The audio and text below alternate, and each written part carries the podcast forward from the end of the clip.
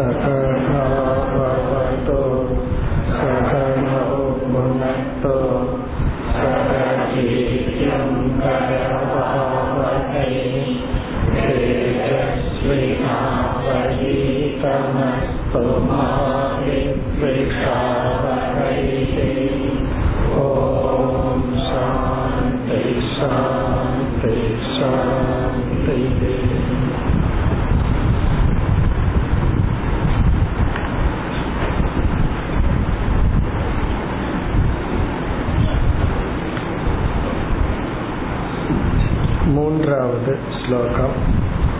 இரண்டாவது அத்தியாயம்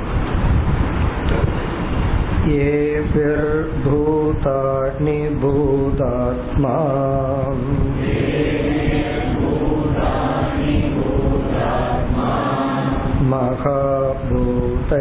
महाभूतैर्महाभुज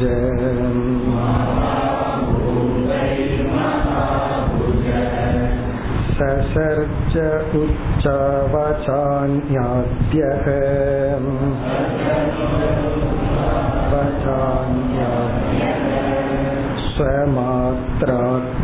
स्वमात्रात्मप्रसिद्धये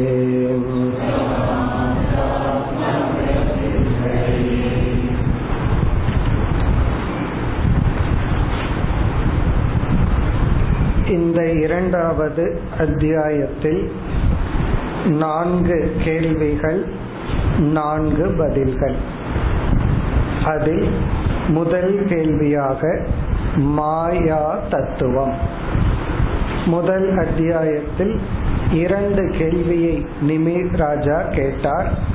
இரண்டு யோகிகள் பதில் கூறினார்கள். மோக்ஷத்திற்கான மார்க்கம் என்ன? ஞானியினுடைய லட்சணம் என்ன? இங்கு மூன்றாவது கேள்வி மாயா சொரூபம். அடுத்தது இந்த மாயையை எப்படி கடந்து செல்லுதல்? பிறகு பிரம்மஸ்வரூபம் அடுத்ததாக கர்மஸ்வரூபம் இந்த நான்கு தான் இந்த அத்தியாயத்தினுடைய மைய கருத்து அல்லது தலைப்புன்னு பார்த்தோம். இப்பொழுது மாயையை பற்றிய கேள்வி மாயா சொரூபத்தை எனக்கு விளக்குங்கள். எப்படிப்பட்ட மாயை? எவ்வளவு படித்திருந்தாலும் பண்டிதர்களையும் மயக்கக்கூடிய மோகினி அப்படிப்பட்ட மாயா சொரூபத்தை விளக்குங்கள். இப்ப நம்ம சென்ற வகுப்புல பார்த்தோம். மாயை பற்றி சில அடிப்படையான லட்சணங்களை எல்லாம் ஆங்காங்கு பார்த்திருக்கிறோம். முதலில் நாம் ஞாபகப்படுத்தி கொண்டது பிரம்மாஸ்ரயா மாயா. மாயா என்ற ஒரு தத்துவம் பிரம்மத்தை சார்ந்துள்ள ஒரு தத்துவம். எது சார்ந்திருக்கின்றதோ அது சத்தியம் அல்ல அது மித்யா. இப்ப மாயையினுடைய தன்மை மித்யா பிரம்மத்தினுடைய தன்மை சத்தியம். அடுத்ததாக நாம் பார்த்தது ஸ்ரீகுண ஆத்மிகா சத்துவம் ரஜஸ் தமஸ் என்ற மூன்று குணங்களுடன் கூடியது மாயா தத்துவம். இங்கு இந்த யோகியானவர் அந்தரிக்ஷக என்கின்ற யோகியானவர் கூறுகின்ற பதில் இந்த மாயை சிருஷ்டி ஸ்திதி லயம் இவைகளுக்கு காரணமாக அமைகின்றது. இந்த சிருஷ்டி செய்கின்ற சக்தி மாயையினுடைய விக்ஷேப சக்தி. இந்த மாயையிடம் இனி ஒரு சக்தியும் இருக்கின்றது. அது ஆவரண சக்தி.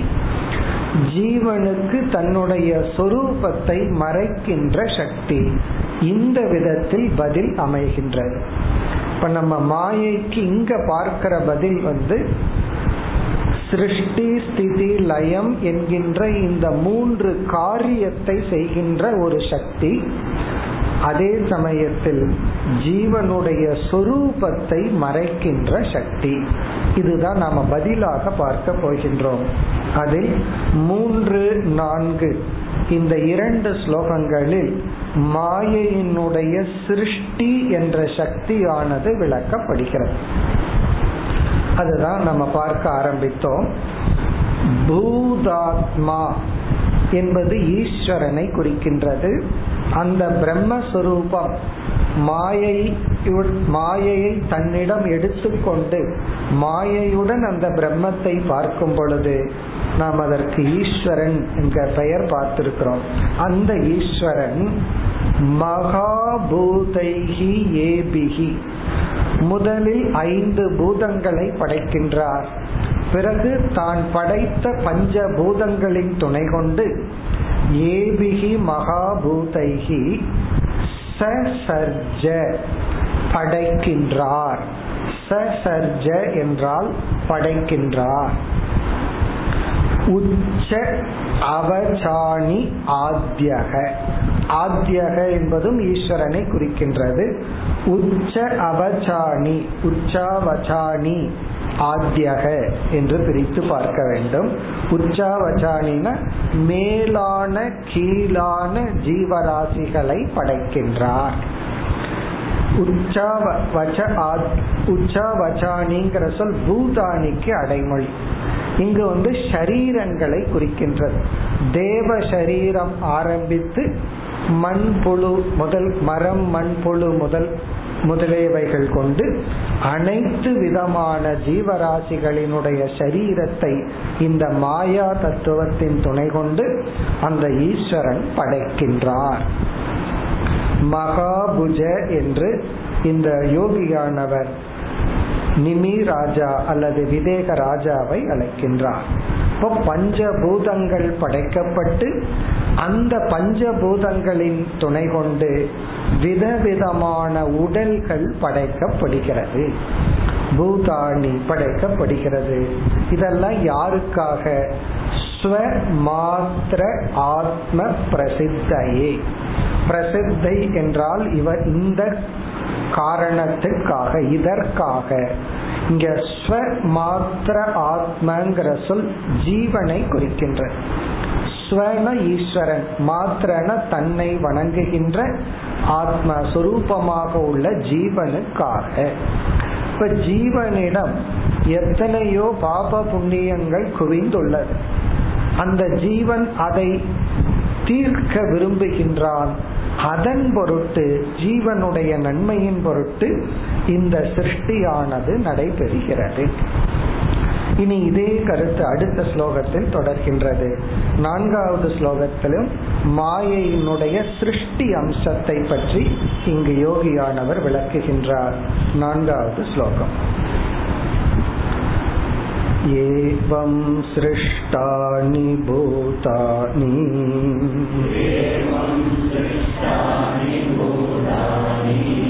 प्रविष्ट पञ्चधातुभिः।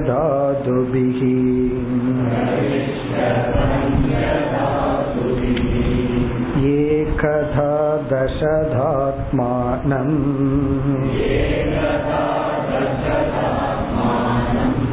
विभजञ्जुषते गुणान्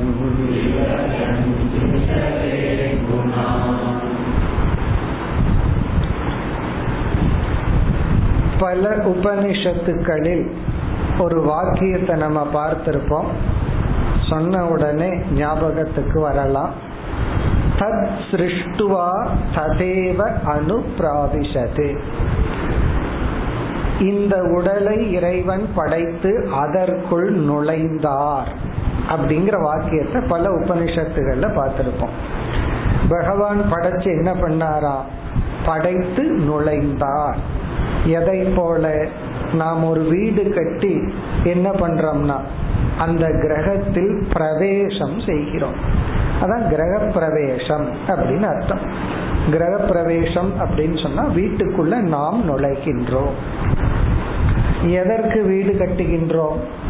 சில பேர் வாடகைக்கு விடுறதுக்குன்னு சொல்லலாம். இருந்தாலும் அங்கேயும் யாராவது நுழைக்கிறார்கள் அல்லவா? அப்ப நம்ம வீட்டை கட்டி வீட்டுக்காக வீடு அல்ல. அதான் தாற்பயம் ததர்த்தம் ந தது அப்படின்னு சொல்லுவாங்க. அதற்காக அது அல்ல. இப்ப வீடு என்பது வீட்டுக்கு அப்பாற்பட்ட ஒருவனுக்காக கட்டப்படுகிறது. வீட்டுக்காகவே யாரும் வீடு கட்டுவதில்லை. அதில் குடியிருப்பதற்காக அந்த வீடு கட்டப்படுகிறது. அதற்காகவே அது கிடையாது. நமக்காக உயிருடன் உணர்வுடன் வாழ்கின்ற ஒருவனுக்காகத்தான் அந்த ஜடமான வீடு. அதே போல இந்த உடலை எல்லாம் பகவான் எதற்கு படைத்தார்னா இந்த உடலுக்குள் இருக்கின்ற அந்த ஜீவனுக்காக. இப்ப அந்த கருத்து இங்கு சொல்லப்படுகிறது. பஞ்ச தாது விகி இங்க தாதுனா பூதங்கள். ஐந்து பூதங்களால் படைக்கப்பட்ட சிருஷ்டாணி பூதாணி. ஐந்து பூதங்களால் படைக்கப்பட்ட அந்த சரீரத்துக்குள் எல்லா ஜீவராசிகளினுடைய சரீரமும் அஞ்சு பூதங்களினுடைய சேர்க்கை தான் அது தேவலோகத்துல போய் தேவ சரீரமா இருக்கலாம் எந்த லோகத்தில் இருக்கலாம். படைக்கப்பட்ட பூதங்களினுடைய விதவிதமான மாறுதல்கள் தான் உடல்கள். அப்படிப்பட்ட உடலில் என்ன நடந்ததாம்? பிரவிஷ்டக. இறைவன் சிதாபாச ரூபமாக பிரவேசம் செய்தார். இந்த பகவான் என்ன செய்கின்றார்? பிரவிஷ்டகன நுழைந்தார். ஒரு ஜீவன் என்ற தத்துவமானது உருவாகின்றது. காரணம் இயற்கையில் மாயை ஜடஸ்வரூபம் மாயை வந்து பேசிக்கா அது ஒரு ஜடஸ்வரூபம் ஜடமான மாயை மட்டும் இந்த உலகத்தில் இருந்தா விவகாரம் நடக்காது. டிரான்சாக்சன் நடக்கணும் அப்படின்னா அங்க ஒரு சேதன தத்துவம் தேவை. பிரம்மன் மட்டும்தான் ஒரு சேதன தத்துவம். அது அசையாத பூர்ண தத்துவம். அப்ப யார் இங்கு விவகாரம் செய்வதுனா பிரம்மன் பூர்ணமான சைத்தன்ய தத்துவம். மாயை பூர்ணமான ஜட தத்துவம். இப்ப இடையில விவகாரம் பண்றதுக்கு பிரம்மத்தினுடைய சேதன அம்சம் தேவைப்படுகிறது. அந்த சேதன அம்சமானது மாயைக்குள் உருவாகின்றது. அதனாலதான் பஞ்சபிகி சிருஷ்டாணி பூதாணி. ஐந்து பூதங்களால் படைக்கப்பட்ட அந்த சரீரத்தை அந்த சரீரத்திற்குள் பிரவிஷ்டக. அந்த இறைவன் இறை தத்துவம் பிரம்ம தத்துவம் சிதாபாச ரூபமாக நுழைந்து ஏதோ ஒரு புதிய தனிப்பட்ட ஒரு தத்துவம் இருப்பது போன்ற ஒரு ஜீவன் தோன்றி விடுகின்றான் இதெல்லாம் இந்த மாயை இருக்கிறதுனாலதான். மாயை வந்து ஜடமாக உள்ளது பஞ்சபூதமாக பரிணாமத்தை அடைந்தது. அந்த அடைந்த மாயைக்குள் என்னானது? ஒரு சிதாபாசன்கிற தத்துவம் தோன்றியுள்ளது. பிறகு என்னாச்சா? ஏகதா தசதா ஆத்மானம் விபஜன். ஜுஷதே குணான் இந்த ஜீவன் தன்னை பிளவுபடுத்திக் கொள்கின்றான். எப்படியெல்லாம் தன்னை பிளவுபடுத்திக் கொள்கின்றான்? ஏகதா. ஏகதான்னா தான் ஒருவனாக. இங்க அந்த கரணம் இப்ப நான்கிறது ஒரே ஒருவன் தான் என்னுடைய மனசுல எத்தனை எண்ணங்கள் தோன்றினாலும் அத்தனை எண்ணங்களையும் நான்கிற ஒருத்தன் தான் ஓன பண்ணிட்டு இருக்கான் நான் தான் இப்படி நினைச்சேன். நான் தான் மீண்டும் இப்படி நினைக்கின்றேன் என்று அனைத்து அந்த கரண விருத்திக்குள் ஒரே ஒருவன் தான் இருக்கின்றான். ஏகதா அப்படின்னா அந்த கரண ரூபேன ஏகதா. இப்ப நம்ம உடலை எடுத்துட்டோம் அப்படின்னா ஒரு ஆச்சரியம் என்ன என்றால் இந்த உடலை முழுவதும் நான் ஒருத்தன் சொல்லிட்டு இருக்கான் இந்த உடலுக்குள்ளேயே எத்தனை வைரஸ் பாக்டீரியா ஃபேமிலி எல்லாம் வாழ்ந்துட்டு இருக்கு அதை யோசிச்சு பார்த்தா அது அது நான் சொல்லிட்டு இருக்கோம் இந்த உடம்புக்குள்ள இருக்கிற ஒவ்வொரு குடும்பங்களும் அப்ப எத்தனை குடும்பத்தை நம்ம உள்ள வச்சிருக்கிறோம்? வச்சுட்டு கடைசியில நான் ஒருத்தன் தான் அப்படின்னு சொல்லிட்டு இருக்கோம். அதுதான் ஏகதா. ஒரு ஜீவன் அந்த கரணத்தின் அடிப்படையில். இப்ப நம்ம உடம்புக்குள்ள ஒரு வைரஸ் ஃபேமிலி போயிருக்கு. போயிருக்குன்னா உள்ள இருந்துட்டு இருக்கு போக வேண்டியது இல்லை. அது என்ன பண்ணிட்டு இருக்கும் இதெல்லாம் நம்ம ஆளு இது வேற ஆளு அப்படின்னு இந்த உடலுக்கு எதிராக ஒரு வைரஸ் வந்துச்சுன்னா அதோட போட்டி போட்டு ரகலை பண்ணி அதை யுத்தம் எல்லாம் பண்ணிட்டு இருக்கோம் அப்படி இந்த உடலுக்குள் இருக்கிற ஒரு அணு அதுக்குள்ள ஒரு தனி மனசு இப்படி எல்லாம் இருக்கு. அது ஏகதா. ஏகதான்னு சொன்னா ஒரு அனாத்மாவை தான் என்று அபிமானிச்சு தான் ஒருவனாக விளங்கி கொண்டு ஒரு ஜீவன் இருந்து கொண்டு இருக்கின்றான் பிறகு நாமளே என்ன பண்றோம்? தசதா. நாமளே பத்து விதமான ரோல் எடுத்துக்கிறோமா? இங்க தசதா என்றால் ஐந்து ஞானேந்திரியம் ஐந்து கருமேந்திரியங்கள். இதுல நான் என்ன சொல்றேன்? நான் பார்த்தேன் நான் கேட்டேன் நான் பேசுகின்றேன் நான் எழுதுகின்றேன்னு சொல்லி நம்மையே அந்தந்த இந்திரியங்கள் செயல்படும் பொழுது அது செய்தவனாகவும் நம்மை பிளவுபடுத்தி கொள்கின்றோம். இங்க தசதாங்கிறது எக்ஸாம்பிள் அப்படி நமக்குள்ள ஏகம் அநேகம் அப்படிங்கிற பர்சனாலிட்டி இருக்கு. நாம ஒருத்தராம் இருக்கிறோம். அதே சமயத்துல நாமளே பல கூறுகளாகவும் இருக்கின்றோம்.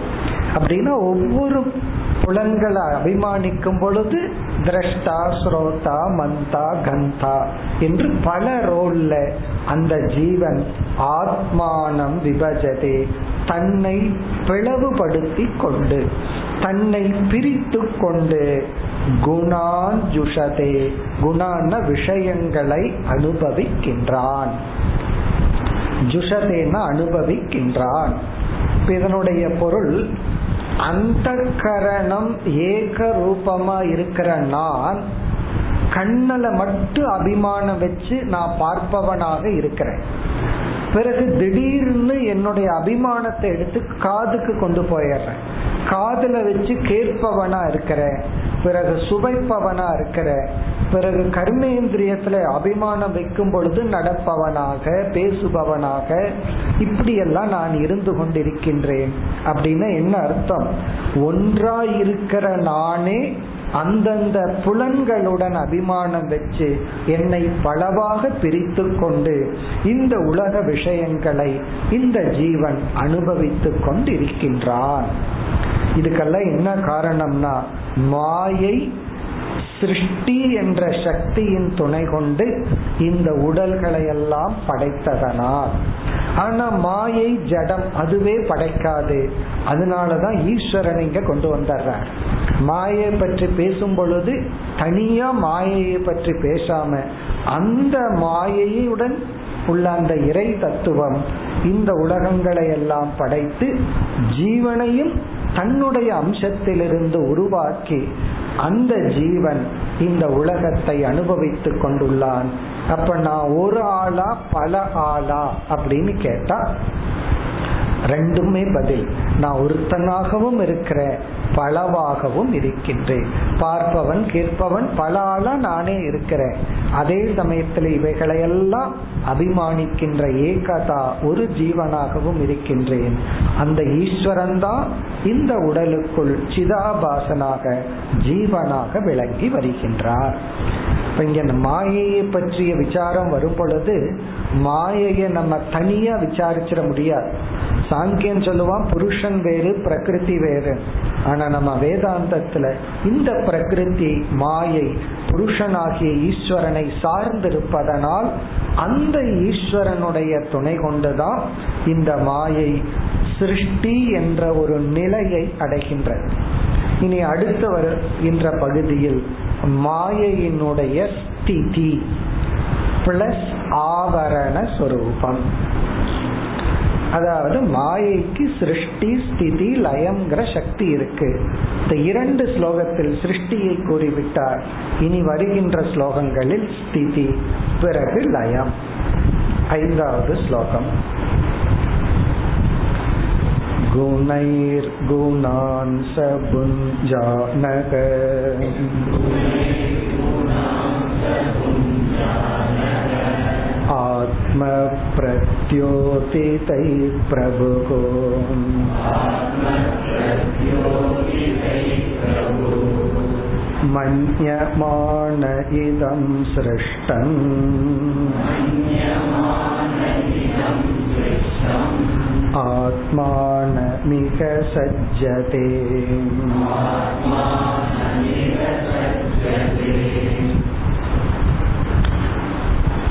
ஐந்து ஆறு ஏழு இந்த மூன்று ஸ்லோகங்களில் மாயையினுடைய ஸ்திதி அம்சமும் மாயையினுடைய ஆவரண அம்சமும் விளக்கப்படுகிறது. மாயை வந்து இந்த உலகத்தை ஸ்திதி செய்து கொண்டு இருக்கின்றது அதே சமயத்தில் மாயையானது ஜீவனுடைய சொரூபத்தை மறைத்து கொண்டிருக்கின்றது. ஆகவே ஜீவன் சம்சாரியாக இருக்கின்றான். மாயைக்கு வந்து இது இரண்டு சக்தி இருக்குன்னு படிச்சிருக்கிறோம். விக்ஷேப சக்தி ஆவரண சக்தி. இந்த விக்ஷேப சக்தி தான் சிருஷ்டி ஸ்திதி லய சக்தி. ஆவரண சக்திங்கிறது ஜீவனிடத்தில் அது வேலை செய்து தன்னை தன்னுடைய சொரூபத்தை மறைக்க செய்கிறது. அப்ப நம்ம என்ன பண்ணணும்னா மாயையிடம் உள்ள ஆவரண சக்தியை நாம் வென்றாக வேண்டும். அந்த மறைக்கிற சக்தியிலிருந்து நம்ம வெளிவரணும். இங்க மறைக்கிற சக்தினா அஜானத்தினால் மறைக்கின்றது. நிஜமாலுமே ஒண்ணுல மறைக்கல. இப்ப நம்ம வந்து வேறொரு பூதத்துல மறைக்கல. அஜானத்தினால் மறைக்கப்படுகிறது. அதனாலதான் நமக்கு ஞானம் தேவை அப்படின்னு சொல்றோம். இப்ப இந்த மூன்று ஸ்லோகங்களில் மாயையினுடைய ஸ்திதி அதே சமயத்தில் மாயையினுடைய ஆவரண அம்சம். இப்ப இந்த ஸ்லோகத்துல ஆவரண அம்சம் கூறப்படுகிறது. ஒரு ஜீவன் வந்து சம்சாரியாக தொடர வேண்டும் என்றால் நிபந்தனை என்ன? ஒரு ஜீவன் வந்து சம்சாரியா பிறக்கிறான். அதுக்கு நமக்கு சாய்ஸ் கிடையாது. ஆனா அவன் சம்சாரியாகவே தொடரணும்னா அவனுடைய அந்த ஞானம் மறைக்கப்பட்டு தன்னுடைய சொரூபம் மறைக்கப்பட வேண்டும். அது மட்டுமல்ல சொரூபம் மறைக்கப்பட்டு தனக்கு அல்லாத ஒன்றை அவன் தான் என்று நினைத்தாக வேண்டும். அப்படி அவன் தப்பு பண்ணினாதான் அவன் இங்க இருக்க முடியும். அதனால பூலோகத்துல சம்சாரியா இருக்கணும்னா குவாலிபிகேஷன் என்ன?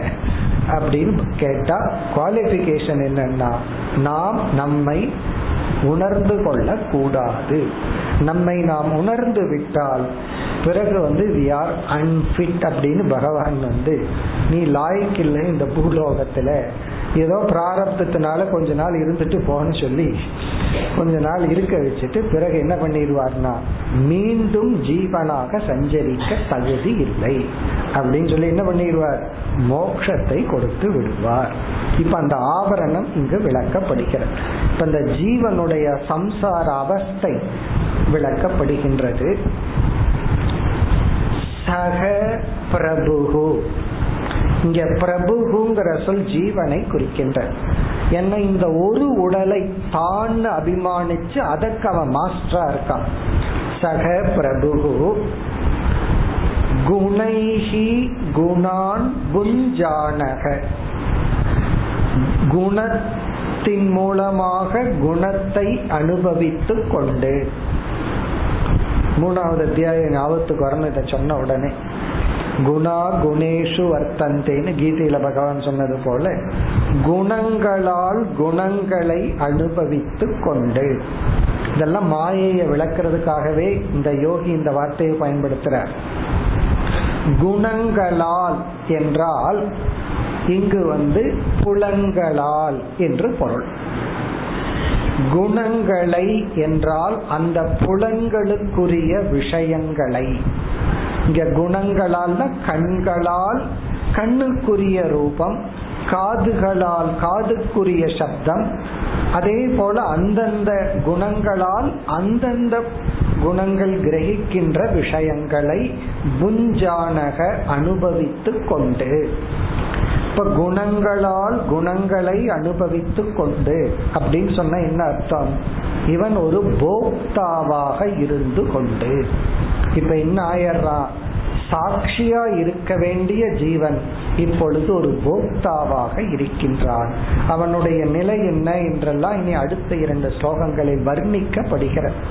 ஜீவனுடைய சம்சார அவஸ்தை வர்ணிக்கப்படுகிறது. இங்க குணங்களால் என்றால் மூன்று குணங்களால் செய்யப்பட்ட இந்திரியங்களால் மேலும் அதே மூன்று குணங்களால் செய்யப்பட்ட விஷயங்களால். வெளியிருக்கிற விஷயமும் குணமயம். அதை அனுபவிக்கிற புலன் புலன்களும் குணமயம். குணங்களால் குணங்களை அனுபவித்து கொண்டு இப்ப இந்த இடத்துல இந்த யோகி ஞாபகப்படுத்துறார் ஜீவன் இதையெல்லாம் அனுபவிக்கணும்னா அவனுக்கு அந்த சேதனத்துவம் எங்கிருந்து வந்தது? எல்லாமே ஜடம். அப்படி இருக்கையில் அந்த சேதனத்துவம் பிரம்மஸ்வரூபத்திடமிருந்து வந்ததுதான் அதை ஞாபகப்படுத்துகிறார்.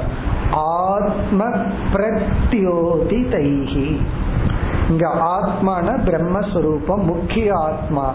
பிரத்யோதி தைகினா முக்கிய ஆத்மாவால் அனுகிரகம் செய்யப்பட்டவனாக. சைத்தன்ய அம்சத்தை வாங்கியவனாக. பிரத்யோதிதைகின பிளஸ்டு பை ஆத்மா. ஆத்மாவினுடைய அல்லது பிரம்மத்தினுடைய சைத்தன்ய சொரூபத்தினுடைய அனுகிரகத்தை பெற்ற இந்த ஜீவன். பிரபு என்ன இந்த பிரபு ஜீவன் இருக்கானே அவனுக்கு சுயமா அறிவு கிடையாது. அறிவு கிடையாதுன்னு என்ன அர்த்தம்? அறியும் சக்தியே கிடையாது. சுயமா நமக்கு அறிவு சக்தியே கிடையாது. யாராவது நம்ம பார்த்து உனக்கு சுய அறிவில்லை அப்படின்னு சொன்னா அதுல உண்மை இருக்குன்னு புரிஞ்சுக்கணும். நம்ம கோவம் வந்துரு. யார் சொன்னா எனக்கு சுயமா அறிவில்லை அப்படின்னு சொல்லி கோவப்படுறோம். கோவப்படுறதே அறிவில்லைங்கிறது நிரூபிக்கப்படுது. சில சமயம் நம்மளுடைய அட்டம்டே அது இல்லை அப்படிங்கிறத காட்டும் யாராவது பார்த்து உனக்கு அறிவில்லைன்னு சொன்னா அதுக்கு நம்ம முயற்சி பண்றோமே அறிவு இருக்குன்னு அதுவே இல்லைங்கிறத பொருவாக்குது இருக்கிறவ முயற்சி பண்ண வேண்டிய அவசியம் இல்லை.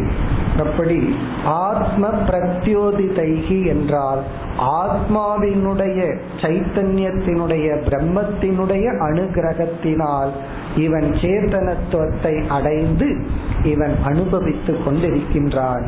பிறகு மாயையினுடைய ஆவரண சக்தி அதை வெளிப்படுத்துகிறார். இதம் சிருஷ்டம் ஆத்மானம் மன்யமானக. இதம் சிருஷ்டம் மாயையினால் படைக்கப்பட்ட இந்த உடலை இந்த படைப்பை படைப்பினுடைய ஒரு அம்சமான உடலை ஆத்மானம் மன்யமானக. தானாக கருதி இதம் சிருஷ்டம்ங்கிறது உடம்ப குறிக்கிறது.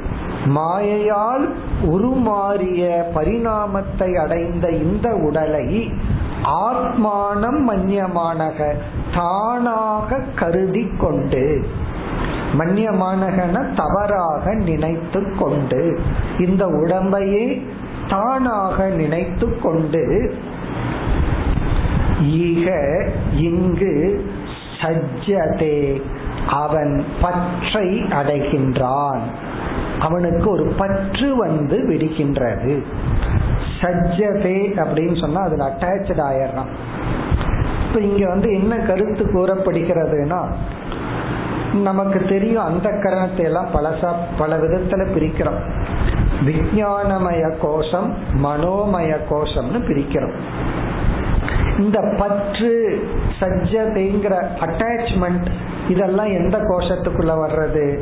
நம்ம மனோமய கோஷத்துலதான் இந்த பற்றெல்லாம் இருக்கு. அன்பு பற்று பாசம் பொறாமை கோபம். இந்த உணர்வுகள் எல்லாம் இருக்கிற இடம் மனோமய கோஷம்.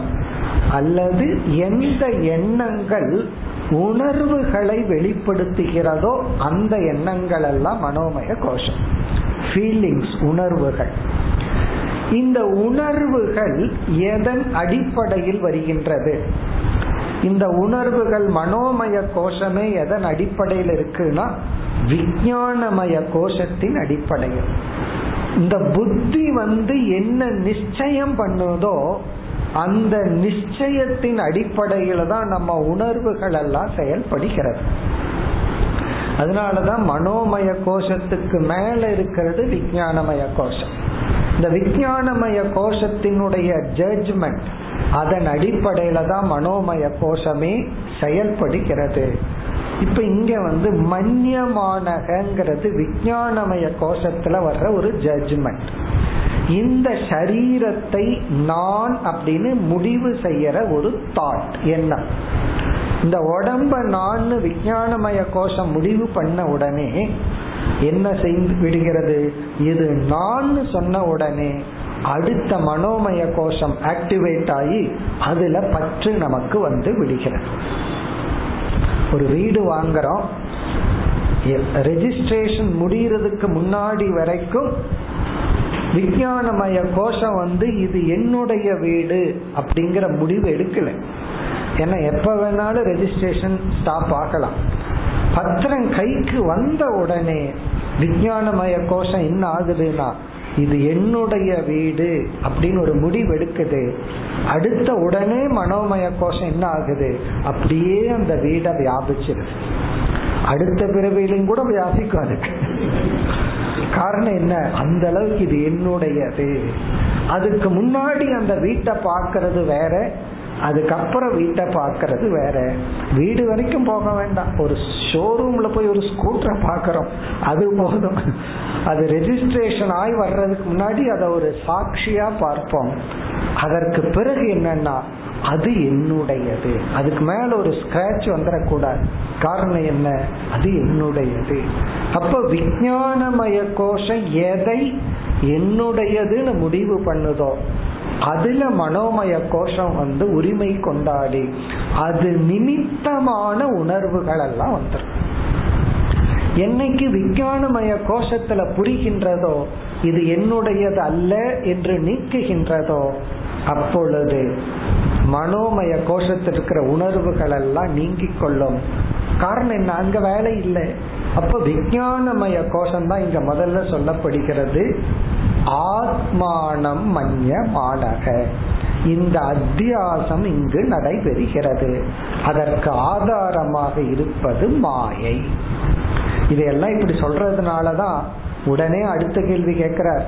மாயை எனக்கு புரிஞ்சிச்சு அது மட்டும் புரிஞ்சா போதாது நான் எப்படி கடப்பது?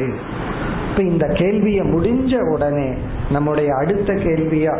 இங்க நிமி ராஜா கேட்பது மாயா தரண உபாயம்.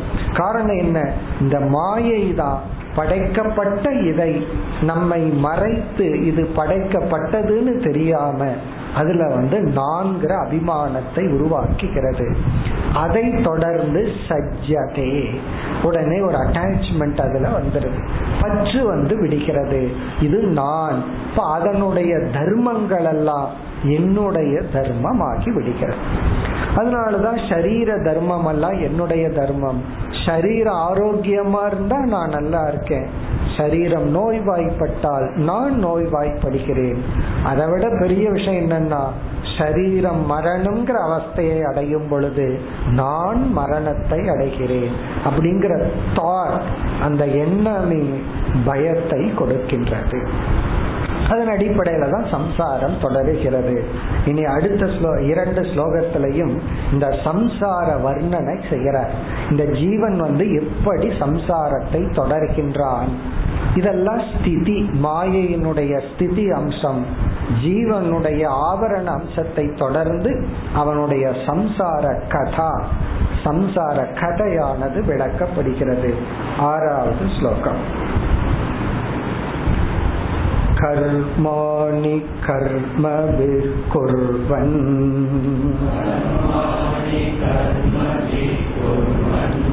स निमित्तानि देहभृत्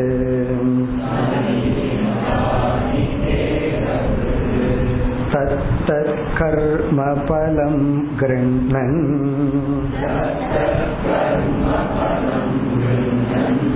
भ्रमतीह सुखेतरम्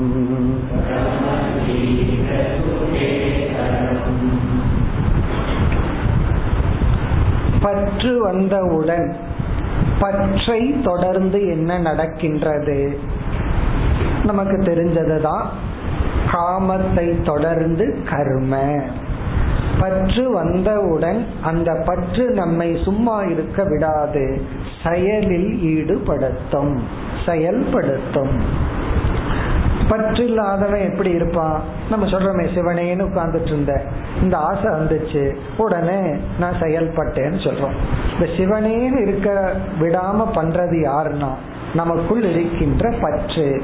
அந்த பற்று நம்மை செயலில் ஈடுபடுத்துகிறது. அதுதான் இங்கு கர்மாணி கர்மபிகி குருவன். சென்ற ஸ்லோகத்துல சொன்னது போலயே இங்க போடுற.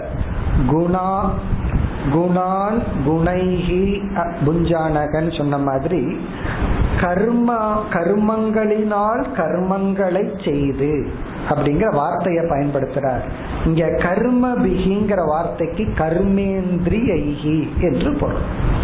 கர்மேந்திரியங்கள் மூலமாக கர்மாணி குருவன் செயல்களை இந்த ஜீவன் செய்து கொண்டு இப்ப ஃபர்ஸ்ட் அபிமானம் அபிமானத்துல இருந்து பற்று அபிமானம் சொன்ன இந்த சரீரத்தோட நான்கிற புத்தி அதை தொடர்ந்து ராகக. ராகத்தை தொடர்ந்து கர்ம. செயலில் ஈடுபடுகின்றான். அப்படி ஈடுபடும் பொழுது கர்ம பிகினா அந்தந்த கர்மேந்திரியங்கள் துணை கொண்டு அந்தந்த கர்மத்தில் ஜீவன் ஈடுபடுகின்றான். பிறகு சநிமித்தானி தேக பிரது தேகபிருத் அப்படிங்கிற சொல் ஜீவனை குறிக்கின்றது. தேகத்தை தான் என கொண்டவன். இந்த சரீரத்தை தான் தாங்கி கொண்டு இருப்பவன் இந்த உடம்ப வந்து நான் தாங்கி கொண்டு இருப்பவன் அதாவது இந்த உலகத்துல நான் உலகத்தை சார்ந்து நான் இருக்கிறேன் உடலை சார்ந்து நான் இருக்கிறேன்னெல்லாம் நம்ம சொல்றோம். ஆனா உண்மை வந்து அப்படியே தலைகீழா இருக்கு. என்னை சார்ந்து உடல் இருக்கின்றது. என்னை சார்ந்து உலகம் இருக்கின்றது. இதுதான் மோட்சத்துக்கும் சம்சாரத்துக்கும் வித்தியாசம் என்னன்னா ஒரே ஒரு ஷிஃப்ட் என்ன ஷிஃப்ட்னா உலகத்தையும் உடலையும் நான் சார்ந்திருக்கிறேன்னா சம்சாரம். இந்த இரண்டும் என்னை சார்ந்திருக்கிறதுனா மோட்சம். அது எப்படி என்ன சார்ந்திருக்கும்னா நான் இந்த உடல்ல அபிமானம் வச்சா தானே நான் இந்த உலகத்துல அபிமானம் வச்சாத்தேன் ஒருத்தன் என்ன திட்டுறான்னு வச்சுக்கோமே அந்த வார்த்தைய நான் கேட்டாத்தேனே எனக்கு கோபம் எல்லாம் வர்றதுக்கு. அது வெறும் சப்தமாக இருந்தால் அது எனக்கு துக்கம் கிடையாது. அப்படி இந்த உடல்ல அனாத்மாவில எந்த பகுதியில நான் அபிமானம் வைக்கிறேனோ அப்பொழுதுதான் அதுக்கே உயிரோட்டம் வருது. நான் அபிமானத்தை எடுத்துட்டேன்னா அது ஜடத்தை போல இருக்கு. அப்ப இந்த உடலை சார்ந்து என்ன சார்ந்து உடல் இருக்கா? நான் உடலை சார்ந்து இருக்கின்றேனா? தேக பிருது. ஆனா இப்ப கதை வேறையா இருக்கு. இந்த உடம்ப சார்ந்து நான் இருக்கிறேன். உலகத்தை சார்ந்து நான் ஒரு தீனனாக இருந்து கொண்டிருக்கின்றேன். அப்படிப்பட்ட சம்சாரி கர்மாணி குருவன் கர்மங்களை செய்து கொண்டு. அந்த கர்மத்துக்கு ஒரு அடைமொழி போடுறார் ச சநிமித்தாணிங்கிறது ஜீவன் செய்கின்ற கர்மத்துக்கு கொடுக்கப்படுகின்ற ஒரு அஜெக்டிவ் ஒரு அடைமொழி. ச நிமித்தாணி கர்மாணி குருவன். இங்க ச நிமித்தாணிங்கிறதுக்கு ரெண்டு பொருள். ஒன்று வந்து இவன் எப்படிப்பட்ட கர்மத்தை செய்வான் அப்படின்னு சொன்னா எந்த கர்மத்தை செய்கின்ற வாசனை இவனுக்குள் இருக்கோ அந்த கர்மத்தை தான் பண்ணுவான். எல்லா கர்மத்தையும் பண்ணிட்டு இருக்க மாட்டான். இவனோட ச நிமித்தானினா ச வாசனானி. கர்மத்தை தூண்டுகின்ற வாசனையுடன் கூடிய கர்மத்தில் இவன் ஈடுபட்டு கொண்டு. அப்ப இவன் கர்மத்துல தூண்டணும்னா இவனுக்குள்ள அந்த வாசனை ஸ்ட்ராங்கா இருக்கணும். பற்று ஸ்ட்ராங்கா இருந்து அதன் அடிப்படையில் கர்மத்தை செய்து கொண்டு. ச நிமித்தானினா அந்தந்த கர்மத்தை செய்ய நிமித்தமாக உள்ள வாசனை இருக்கணும். அந்த வாசனை போயிடுச்சு அப்படின்னு சொன்னா அது சுப வாசனையா இருக்கலாம் அசுப வாசனையா இருக்கலாம். இவனுக்கு பழி வாங்கணுங்கிற வாசனை இருக்கிற வரைக்கும் யார் என்ன அட்வைஸ் பண்ணாலும் ஏறாது. இவனுக்கு ஞானம் வந்ததுக்கு அப்புறம் யாரு என்ன தூண்டுதல் கொடுத்தாலும் ஏறாது. இந்த தூண்டுதலும் ஏறாது அட்வைஸும் ஏறாது. வாசனை ஸ்ட்ராங்கா இருந்து கொண்டார் நம்ம சொல்றோம் அவன் தூண்டுனதுனால நான் செஞ்சேன் அப்படின்னா அவன் எதோ தூண்டிட்டு இருப்பான். விரதமருன்னு தூண்டுறான் நீ செஞ்சையான்னா. அப்படி யாரோ எதோ தூண்டுவார்கள். நம்ம எதை செய்வோம்? எது வாசனை ஸ்ட்ராங்கா இருக்கும்? இரண்டாவது பொருள் ச நிமித்தானினா கர்மமே இனி ஒரு கர்மத்துக்கு காரணம் ஆகின்ற ஒரு செயல் செய்வோம் அது பாப புண்ணியத்தை கொடுத்து மறுபடியும் ஒரு கர்மத்துக்கு காரணமாகும். இப்படியே பெருகி கொண்டே போகும். அதனாலதான் நம்ம வேதாந்தத்துல கர்மத்தினால் கர்மத்தை அழிக்க முடியாதுன்னு சொல்றோம். ஒரு கர்மத்தினால இப்ப கர்ம வினை இருக்கு. நீ கர்மம் பண்ணி அந்த கர்மவினையை அழிக்க முடியும்னா முடியாதுன்னு ஏன் சொல்றோம்னா ஒவ்வொரு கர்மமும் அது புதிய புதிய கர்ம வினையை அது கொடுத்து கொண்டே இருக்கும். அப்படி ச நிமித்தானினா அது தானே வளர்கின்ற அதுவே தன்னை வளர்த்தி கொள்கின்ற தன்மையுடைய கர்மங்கள். ரொம்ப சூக்மமான டாபிக் ரொம்ப ஹையர் கிரந்தங்கள்ல இந்த கர்ம வினையை எல்லாம் எப்படி அழிப்பது? அதுக்கு வந்து சில பூர்வபக்ஷி எல்லாம் இருக்கு. அவன் சொல்லுவான் நீ வந்து பாப கர்மத்தை ஒன்றும் பண்ணாத. புண்ணிய கர்மத்தை மட்டும் பண்ணி இருக்கிற பாவத்தை அழிச்சிட்டீங்கன்னா நியூட்ரலைஸ் ஆயிரும். வேலை முடிஞ்சது இதுக்கு எதுக்கு ஞானம்ட்டுருவான் இவனுக்கு ஞானத்து மேல கோபம் இல்லை. ஞானத்தரையிற சாதன சதுஷ்டய சம்பத்தின்னு சொல்லிடுறேன்னு அது மேலதான் கோபம். இவ்வளவு கஷ்டப்பட்டு சமதமம் எல்லாம் எதுக்கு அடைஞ்சு ஞானத்தை அடையணும்? பேசாம கர்மத்தை பண்றது ஈஸியா இருக்கு. அதர்மத்தை பண்ணாத சே அதனால பாவம் வராது.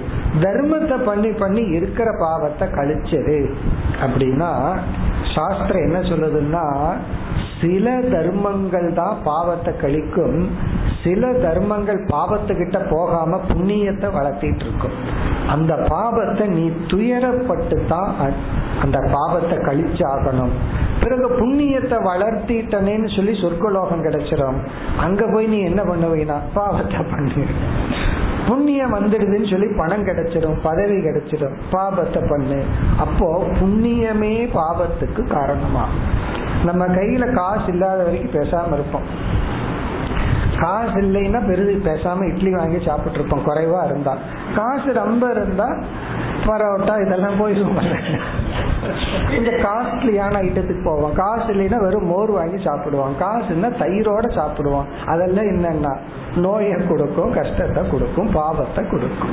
அப்படி இந்த கர்மமே புண்ணியமே போகமே மேலும் பலகீனத்தையும் துக்கத்தையும் நமக்கு கொடுக்கும். அதான் ச இந்த கர்மமே கர்மத்தை வளர்க்கறதுனால அந்த கர்மத்தினால் நாம் கர்மத்தை அழிக்க முடியாது.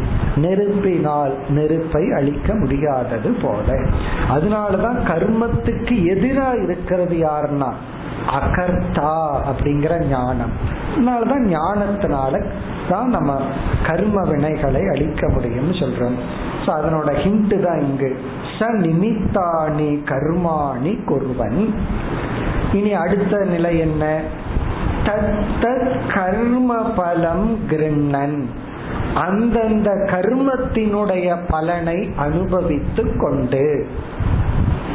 தத்தன அந்தந்த கர்மத்திற்குரிய கர்ம பலனை கிருண்ணன் என்றால் அனுபவித்து கொண்டு பிரமதி ஈக இந்த உலகத்தில் இவன் சஞ்சரித்துக் கொண்டிருக்கின்றான்.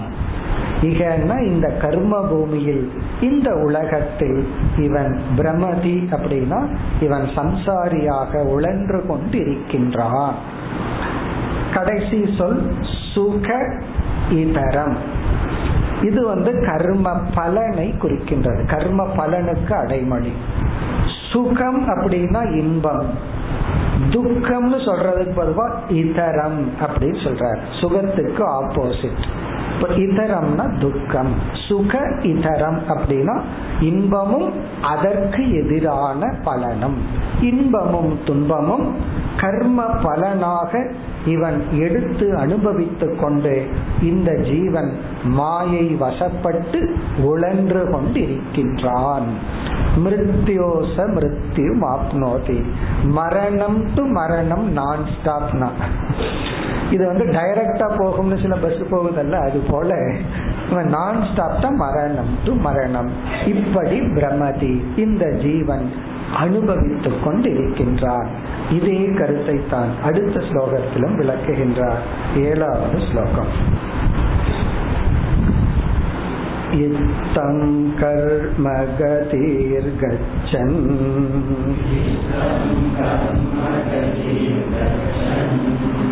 बह्वभद्रवः पुमान्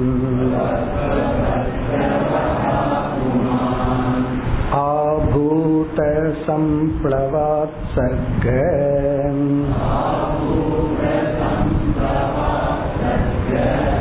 प्रलया वाष्णुते वशः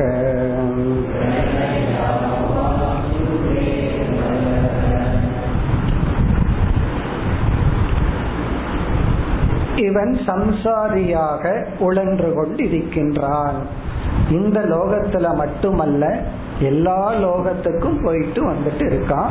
கர்ம பலனை எல்லாம் ஜீவன் அனுபவித்து கொண்டு இருக்கின்றான் எதுவரை அப்படின்னா அதற்கு முடிவே கிடையாது.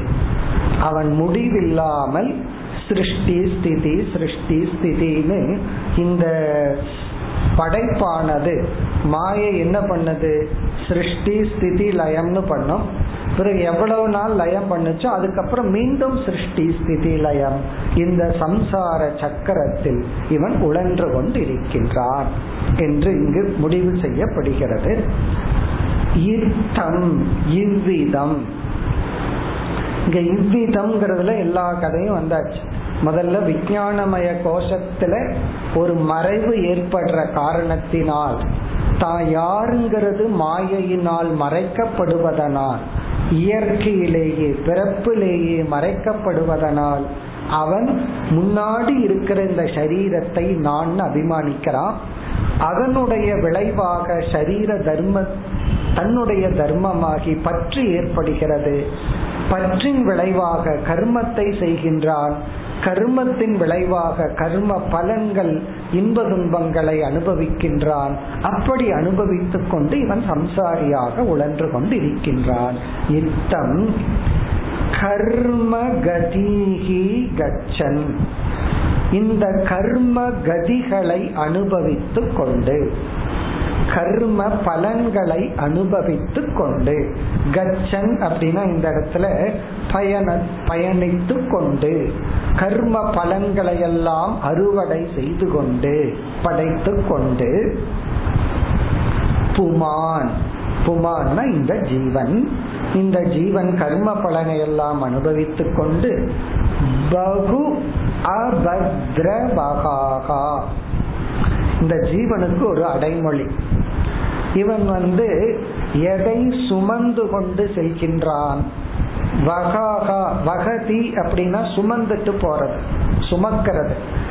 பகு அப்படின்னா கணக்கில் அடங்காத அபத்ரம்னா அமங்கலமான கணக்கில் அடங்காத அமங்கலங்களை சுமந்து கொண்டு. இங்க அமங்கலம் அப்படின்னா பாப சுமைகள். கணக்கில் அடங்காத பாப புண்ணியங்களை சுமந்து கொண்டு. அப்ப நம்ம யாருன்னா நம்ம மேல எவ்வளவோ ஒரு பொதி ஏற்றி வைக்கப்பட்டுள்ளது.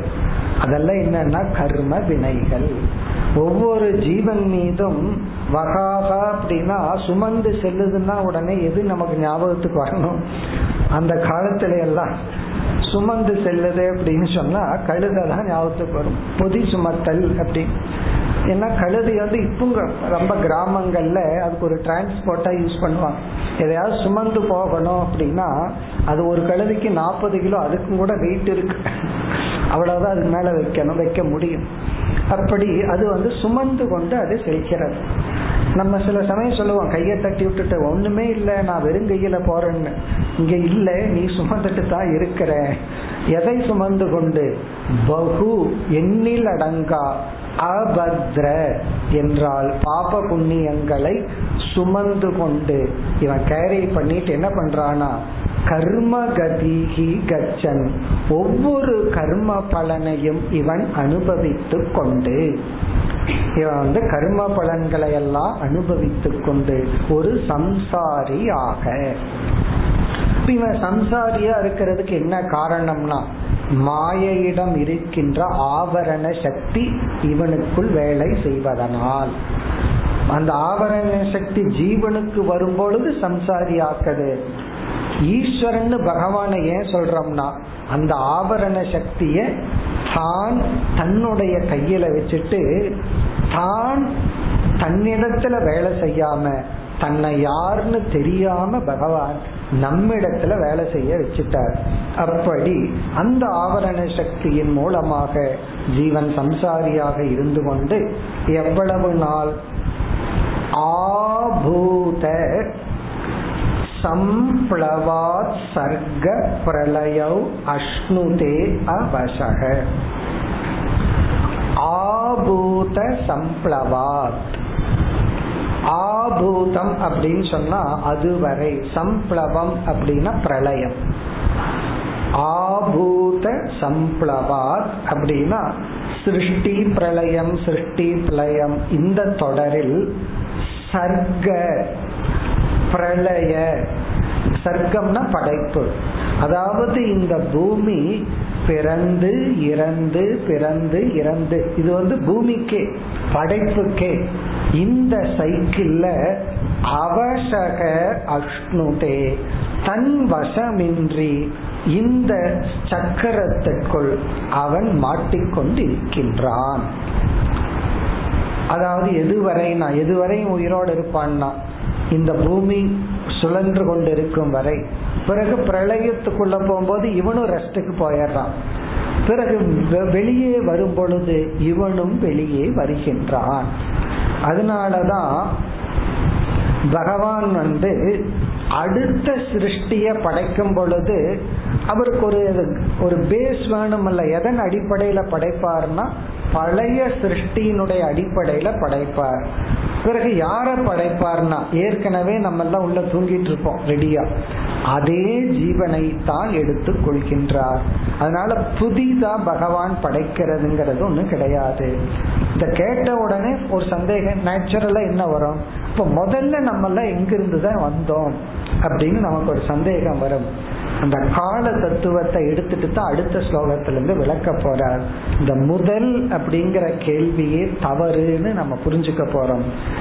காரணம் என்னன்னா காலமும் ஈஸ்வரனுடைய படைப்பினுடைய ஒரு அங்கம். காலமும் மாயையினுடைய ஒரு கருவி. நம்ம கிட்ட ஒரு இன்ஸ்ட்ருமெண்ட் இருக்கிறது போல மாயையிடம் இருக்கிற ஒரு இன்ஸ்ட்ருமெண்ட் வந்து காலம். அது அடுத்த ஸ்லோகத்திலிருந்து சொல்ல போறார். இப்படி ஆபூதன அதுவரை அதுவரைன்னா இந்த சிருஷ்டி லயம் சிருஷ்டி லயம்னு இருந்து கொண்டு இருக்கும் வரை. அது எல்லா காலத்திலும் இருந்து கொண்டிருக்கும்.